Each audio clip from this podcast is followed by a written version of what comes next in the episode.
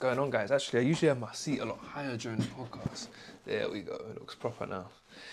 Hope you got, uh, hope you guys are well, and welcome to our episode 26 of the Fuel for Football podcast. I, mi- I missed you.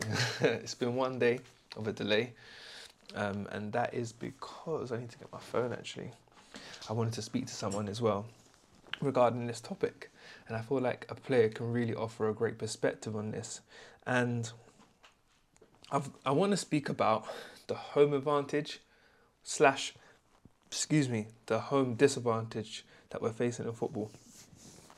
I've got here a little mini article that I wrote a little while back. I actually wanted to um, get this published in the newspaper, but it didn't happen.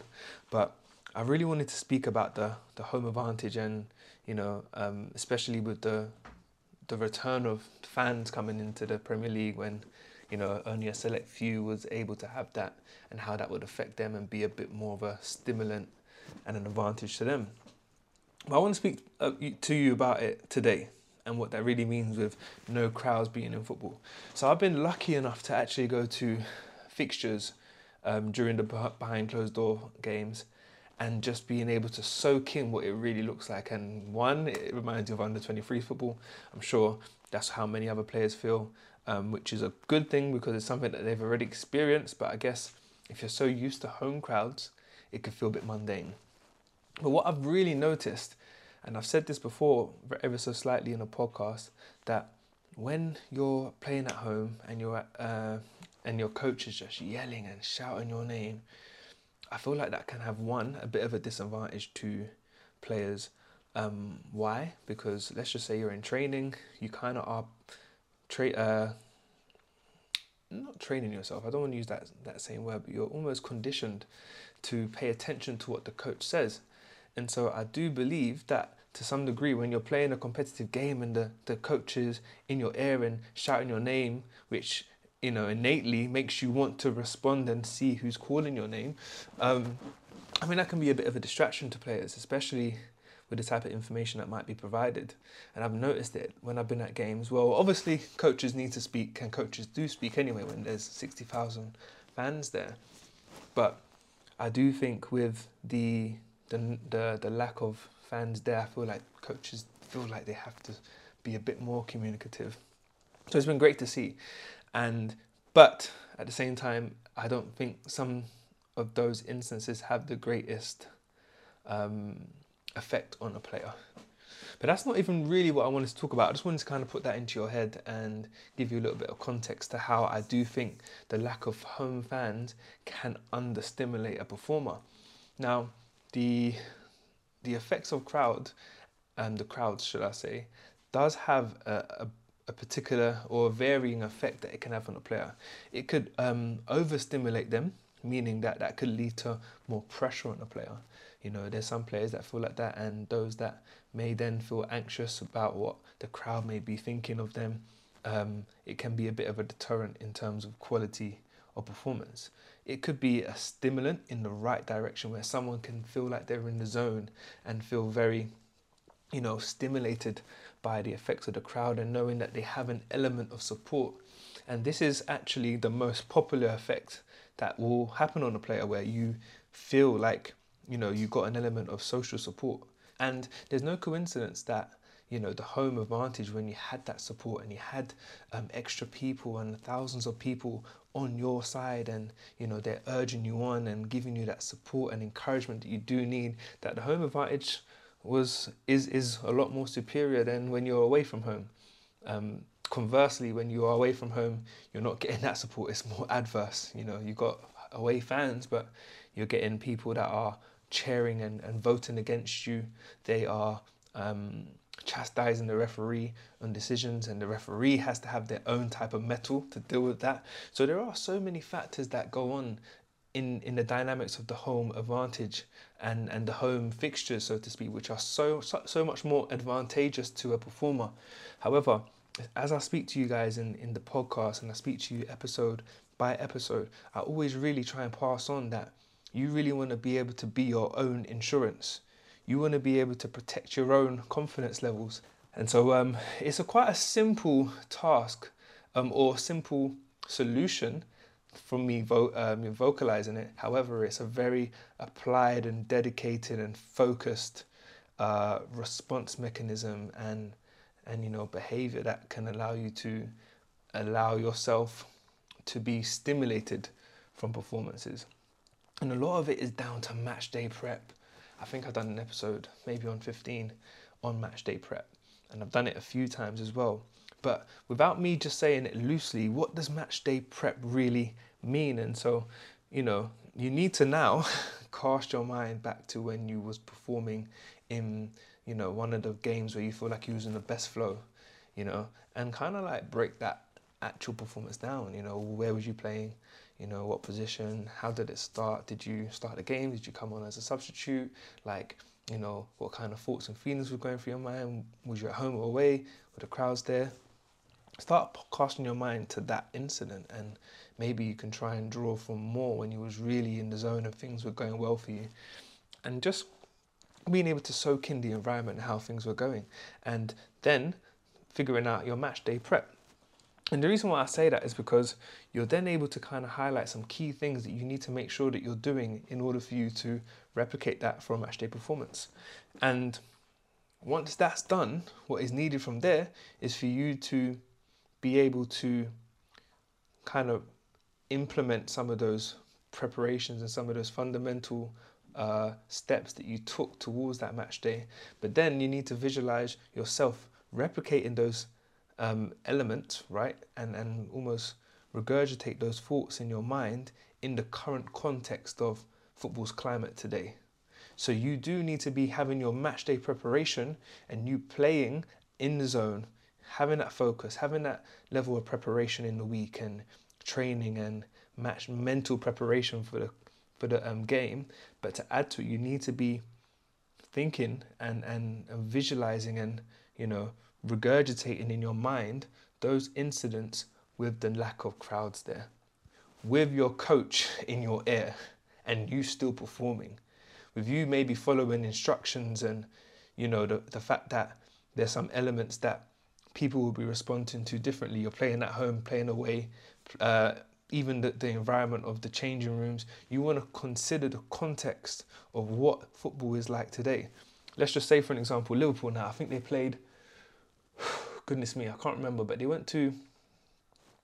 It might have been Villa, but I'm not too sure.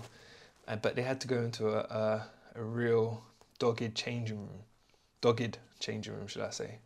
You know, and how that could derail a player just from the moment that you you know you come into the game, you go into a changing room. It's small, it's it's disgusting. You know, it's very uncomfortable. You want to be able to start putting your mind and almost preparing yourself for those con- type of conditions that you may face so that you're not fazed by that and that doesn't put you off when it comes. Knowing that we're in a disadvantageous um, scenario in the world, but knowing that things are not going to be the exact same way, but it shouldn't affect how you prepare and how you play and how you respond to those instances. So it's going to take some real dedicated time. And what I really wanted to do this episode was to speak to a player that, you know, I know very well. And as time has gone on, he has literally um, given me stories about how he misses the home crowd and you know even before the pandemic he used to speak highly of the crowd and the influence that they would have on him. And so i think it would be nice just to get a bit of um, a perspective from someone who's lived it and felt it. And we can identify how the home crowd was so influential to him in his game and maybe explore what he thinks the, the game is like now in the, with the absence of the crowd. So i'm gonna call now. So he was a bit, you know, busy last night, or shall I say yesterday, or the day Sunday. So that's why the episode didn't drop. Uh, and let me see if I can get hold of him now. So his name is Antonio German. I'll introduce him hopefully once I get him on the phone.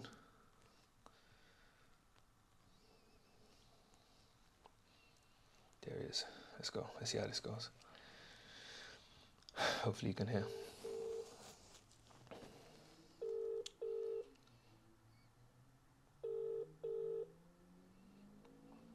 Yes, my guy. How you doing? You right? Yeah, I'm good, bro. You saying? Good to hear from you, man. I'm literally calling now. I'm recording, um, but it's pre-recorded, so I can edit it in that sense. But um, let me introduce you to like the podcast, so to speak. So, you know, I'm speaking to Anthony German, um, Antonio German. Sorry, Anthony. I don't know why I called you that, but you know, Ant- Antonio has been someone that grew up and, and within the ranks of QPR. And without me saying too much about his career, which we can speak about, but he's well travelled. You know, I just mentioned before he spoke highly of, you know, some of the crowds and you know and the the teams that he played for. And I really want to use this opportunity to kind of explore that with you, man. But how are you, my guy? You well? Yeah, I'm good, bro. Yeah. I'm Trying to keep fit, Good to hear from you. healthy during this pandemic. Goodness. You know? I remember you saying like you actually suffered from the virus. You will recover from that. Everything good in that department? Yeah, bro. I had it. I had it bad, man. That thing was it's, horrendous, but feeling good now. Recovered. Can't complain. Yeah, yeah, that's good to hear. Um, I'm not going to take too much of your time, man, but I just wanted to kind of sit down and reflect with you about your experiences and let's just take it back from the early beginnings because you was playing with QPR and, and the academy and developed in that ranks, right? Uh huh. Yeah, and let's just kind of paint that picture a little bit. So who was who was um, your managers at the time? Like who was you playing with? What kind of time was that? Um, at the time, I think we had about ten different managers within the space of two years. Okay, Because it was during the Briatore reign and the Amit Bhatia, and they were just chopping and changing managers. right. But my debut came under Paulo Sousa.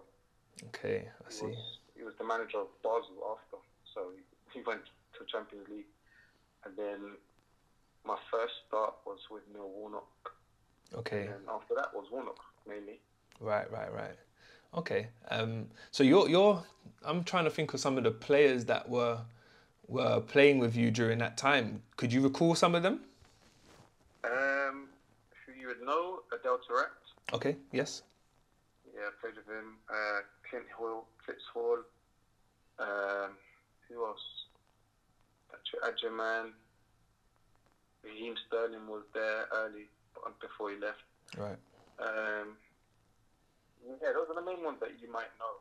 So it, it was kind of like just Oh. pre Premier League essentially. Yeah, literally. No, when I was there, we got promoted to the Premiership. Okay, okay. Okay. That Yeah. what a good experience, man. And Wayne Routledge. right, right, right. Okay. I'm I'm now kind of figuring out that time period. Was that like early 2010, late 2009? I think maybe. Yeah, one of them. Okay, I see. Nice. And so, you know, from there you've you've moved on and you've played in a number of countries, and I admire that. And let's just start with like the effects. I really have been speaking in this, in this episode about the the effects of the home crowd, you know, and the absence of it, and how that affects players, and you know, and how that could actually help a player be in the zone. And the effect of fans not being there could affect a player in that regard too. But what was it like playing at, you know, Loftus Road and from your memories there, the crowd, and maybe how that's changed in your career as you've gone on? I feel like um, Loftus Road was one of them stadiums that was proper close to the pitch. Yeah. So the fans was like proper close. You could hear everything. Um, I feel like as a young player, that's what you want. You know, there's a lot of pressure at the time because obviously you're young, you're making your debut. There was a lot of pressure. I remember being nervous in my first few games, Right. and I remember my debut was Southampton away, and the fans, the, the away fans were singing because it was cold, but it weren't that cold, and I had gloves on, and they were singing, "Who's the wanker in the gloves?" And then, yeah, um, but for me, fans are important, man. I feel like when you take away fans, it just makes it feel like it's a reserve game kind of thing. You know, Yeah. the intensity lessens. Like you don't get booed if you make a mistake. Like there's, it takes away a lot of the, not the pressure, but the pressure. That makes sense. yes, yes. And then obviously when I went to India, I went to Malaysia. Um, there the crowd was unbelievable. Like I think it was, I think the highest attendance game was 137,000, Goodness me. and the stadium could only seat 120 or something like that. Right. So it was crazy. Like there was, I think the fact the stadium was packed two hours before the game. So even while we was warming up, the stadium was already packed. Yeah, yeah.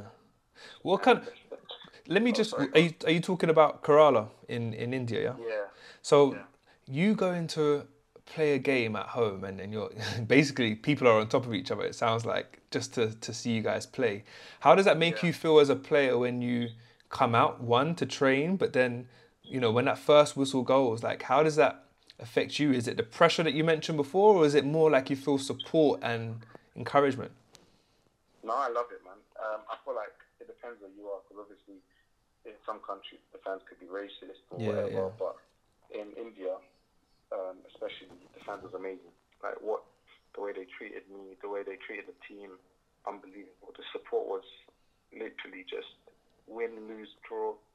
They will they will clap you, they will love you. You know what I mean? Mm. So for me, I didn't feel any pressure whatsoever. Like I loved it, loved it properly, and especially when you score, it's the best feeling ever.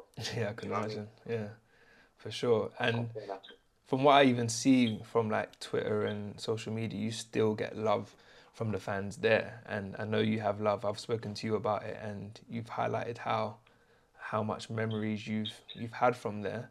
Um, Yeah. did that get you? Sorry, after you.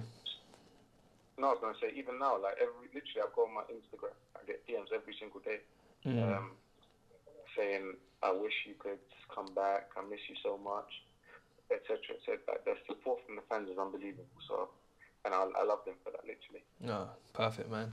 How did that like did did that raise your game? So let me just give you a bit of context as to what I'm asking. So you know, like with Liverpool, right? They got that that element where they say you know you never walk alone, and they're considered the clock, the Kop, uh, sixth man, etc., or twelfth man. Goodness me.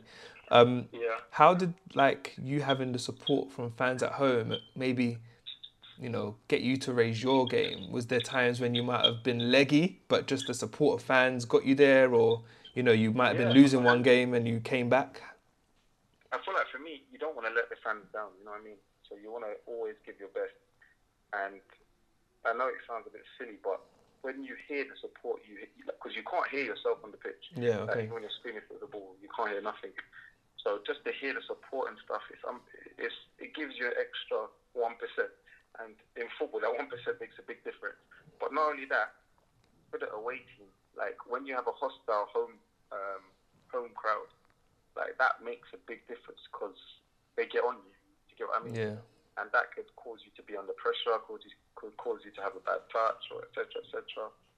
So I always say in football you have to be mentally strong, man, because the fans are ruthless sometimes. yeah i get that um, what do you think football's like now so you know um, i'm not too sure how your experience has been during this present time but let's just say football in the premier league for instance how much do you think it's affected the game now I think it's it's it's it- it's taken the intensity out of it. Not the intensity, but the pressure.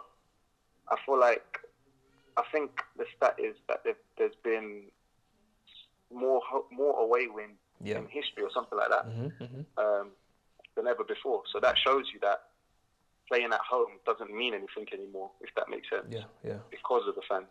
So that clearly shows that there's an added pressure. Do you know what I mean? mm mm. Um, but I feel like I don't know. Some players, some players will prefer playing with no fans. Like if you're a confidence player, let's just, let's say, yeah because you've got no pressure. Do you get what I mean? You're Mhm. just playing in front of the team and maybe a few fans, literally, and it's nothing. So that could help in a way, but obviously I prefer fans. Yeah, yeah, sure. I, I did mention that essentially because there's some players that could be understimulated by the, the crowd or overstimulated by the crowd, and then you've got the you know the player in the middle. And so, what do I mean by that? An overstimulation could be, as he said, like even home pressure. Let's just mention Arsenal for an example, where the, the, the fans there have such a high expectation and you know can place pressure on the player. Um, so I do think that, as you said, like there are different players that probably would respond differently to the effects of the crowd. But overall, it's really changed the game, as you- as you just mentioned, in terms yeah, of hundred percent. yeah, yeah, yeah. I agree with you, hundred percent, man. No, I, I get that. And um, how's things on your end now? So you know, it's been a pandemic. It's been a tough year for many players. Contracts are not even you know that high. There's not much sales going on. How's football looking for you at this present time? Yeah, it's tough, man, because um, I just came out my contract in December, Okay. and Where was you? Because of the I was in Malaysia, Okay. and because of the pandemic, I, I, haven't been paid since April. Right. May, May time, so it's been a while. So you're having to go through legal stuff to sort that out, and then now it's signed for a team, but because you haven't played in the last year, it's been Yeah, tough. You know yeah. what I mean? Yeah. We've got national team games coming up next month, so it's all it's all it's all hectic at the moment. But hopefully soon things will get sorted. Yeah, I get that. And as you said at the start, you've been you've been training, you've been keeping yourself fit. So you'll be doing what you can on your end to make sure that you're ready at that particular Oh. time. Always, man. I feel like you always have to be ready. Like it's easy to sit on your ass and not train and not even going for a jog. Like that makes a big difference. You know? Yeah, yeah. And you, they say you lose fitness in two weeks. So you do nothing for two weeks, you're you've lost it. I've know I mean? Yeah, yeah, for So you sure. always have to keep keep um, mentally strong. hmm And you know? I, I hope that you've got the right representatives that are on your side and you know getting you where you need to be. Um, I'm looking forward to seeing what's next. You know because I, I do miss those stories. I do miss us having our catch ups and and stuff like that. And we've we've uh, we've been speaking anyway. We've got some stuff that we need to do it um, in the next few weeks. Hopefully, I'll, I'll message you on that regarding like trust the process that we've spoken about before. But um, Yeah, sure. how how are you how are you um keeping your time now, man? Like you're obviously at home um training, but what how are you spending your time nowadays? Bro, that's that's that's the catch twenty two question. if you're not training, you it's, I, I don't I can't even answer that question. Yeah. I don't even know myself. mm, Literally, it's, it's it's not a nice place to be when you haven't got football. Do you get what I mean? yeah, yeah, for sure. I've known, do you know what I mean? So hopefully hmm something will be sorted soon. I hope everything works in your favor. I've Oh, had- I'm going after you. I think. Sorry, I was gonna say. I think I've had four deals, four deals now in four different countries, and Mm. I've had the contract in my hand, and they've all. I can't go to the country because of the lockdown. Right, right. So it's kind of killed me basically. Yeah, yeah, goodness, man. Um, I'm, I hope that, as I said, that changes.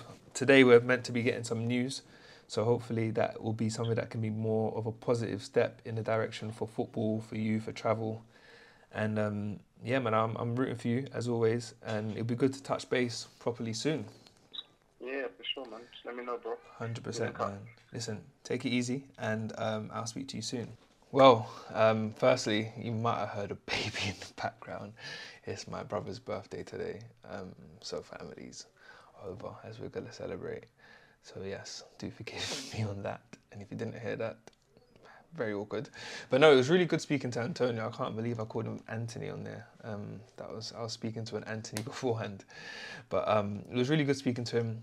And I hope that you know some of the things that I mentioned prior, he echoed himself in terms of you know fans um, or players, should I say, feeling a bit of pressure, especially from the opposing fans, maybe pressure from home fans, and the fact that you get the support from fans um, gives you that you know energy to raise your game. At the same time, we need to get to the point where we're not relying on outside forces to influence the way that we perform. We need to be our own insurance and ensure that our match day preparations and, and that we are, you know, um, regurgitating in our minds the way that we want to play.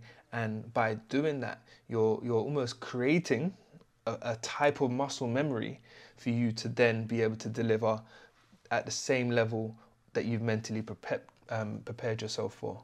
So I hope that makes sense. Um, and I really would like players to slowly start developing their own res- responsibility, but their own ownership of their own development. You know, um, I'll give you a wild example of maybe academy players relying on the, feedback on the coach and assessing their own performances via the coach, which is great because um, academy is a form of development. At the same time, you should be able to review your own performance from how you played and take ownership of you being able to score yourself. And maybe the coach hasn't been able to watch you for a full 90, um, has rated you a 4 out of 10 when you might have displayed better, right? Um, but by his him giving you a 4 out of 10, you might have you know, derailed and dropped a bit of your confidence levels, you know. So it's, it's up to you to develop yourself with the with the help and with the addition of other elements such as coach feedback, such as the fans and the crowd. That doesn't please don't take this as a rebellious um, you know word of advice, but it's more about you being able to protect your confidence, you being able to prepare yourself for match days with or without crowds, you to be able to take your performance and build on that um, on your own accord using the the um, the other sources such as coach feedback, fans as added benefits to your development. Um, and yeah, so I'm looking forward to Sunday's episode. I've really got an in, excuse me an interesting topic to discuss, and I hope this added value to you. Thank you for Antonio for sharing his experiences, and we move on to next week. All right, take care and peace.